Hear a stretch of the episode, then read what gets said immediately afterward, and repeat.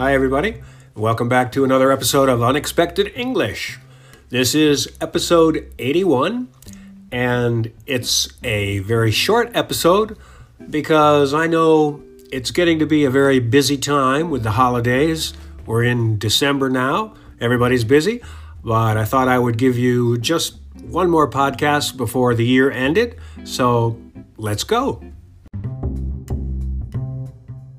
All right, so here we are at Ballast Point Brewery. How how long has this been here? This place? Well, this place has been here longer than Ballast Point Brewing actually has existed. This was the very first um, Ballast Point, so we started originally as Home Brew Mart. Home brew means if you're making that beer at home, right? That's right. It's for people making uh, their own beer at home. You can do the same thing with wine and all of that. So we started as a Home Brew Mart in '92. And do a lot of people make beer at home? More than you might think. It's a pretty popular business for sure. Ever since uh, it became legal in the U.S. in the 80s, it's become a burgeoning uh, thing to do by, your, by yourself at home. All right, so you can make beer at home if you know how, and you buy your supplies here.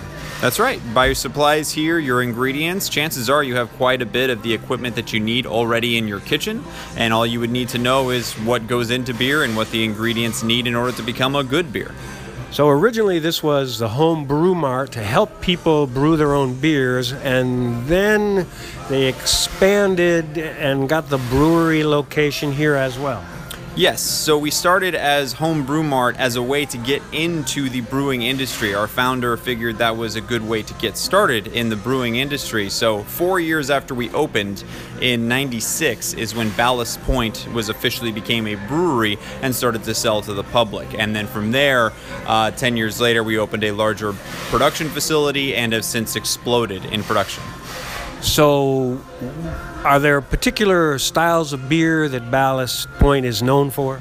Yes, we're very well known for the Sculpin IPA. It's a uh, very dry, very clean drinking, dry IPA. It's a kind of classic for the West Coast, uh, but we're known for several other IPAs um, as well as uh, some flagship beers that we've been brewing for decades now, like the California Kolsch and the California Amber. All right, you know, the only problem every time I do this, it makes me thirsty. Mm-hmm. makes me thirsty. Okay, thanks for your time and Absolutely. thank you for listening.